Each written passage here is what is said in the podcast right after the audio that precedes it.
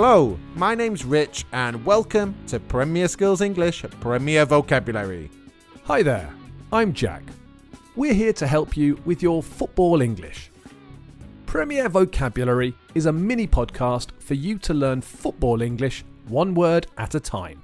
We have three different levels for you easy, medium, and hard. This episode is easy, so we're looking at common football words and phrases, things you use and need to know to play the game.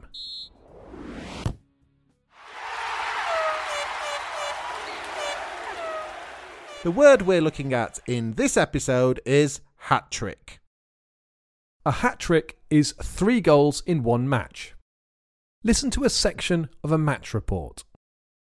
Sergio Aguero opened the scoring with a powerful right footed goal in the 12th minute and got his second with his left five minutes later after a fine pass from Riyad Mahrez. Aguero completed his hat trick in the second half when he headed home a Kevin De Bruyne cross. In this example, Manchester City's Sergio Aguero scored three goals. He scored a hat trick.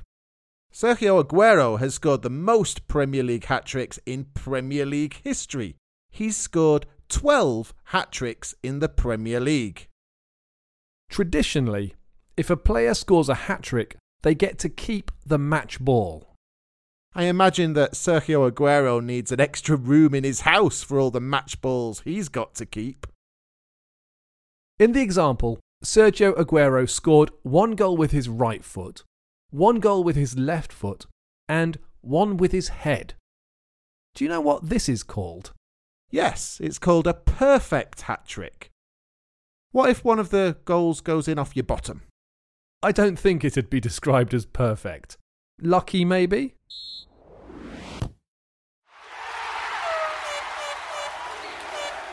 So, where does the word hat trick come from? I think it's used in connection with magic. The hat trick is the one when the magician pulls a rabbit out of a hat. Well, it seems that the word also has a more general meaning connected to sport. A hat trick generally means doing three special things in one game, and it was first used in the sport of cricket, and then many other sports started to use the term as well. One player took three wickets in three deliveries, which in cricket is very special and very difficult to do. This happened a long time ago, but the story is that fans were so amazed that they collected money for this player, and with all the money, they bought him a nice hat. A nice hat. Hmm. I think hats were more popular in the 19th century than they are now.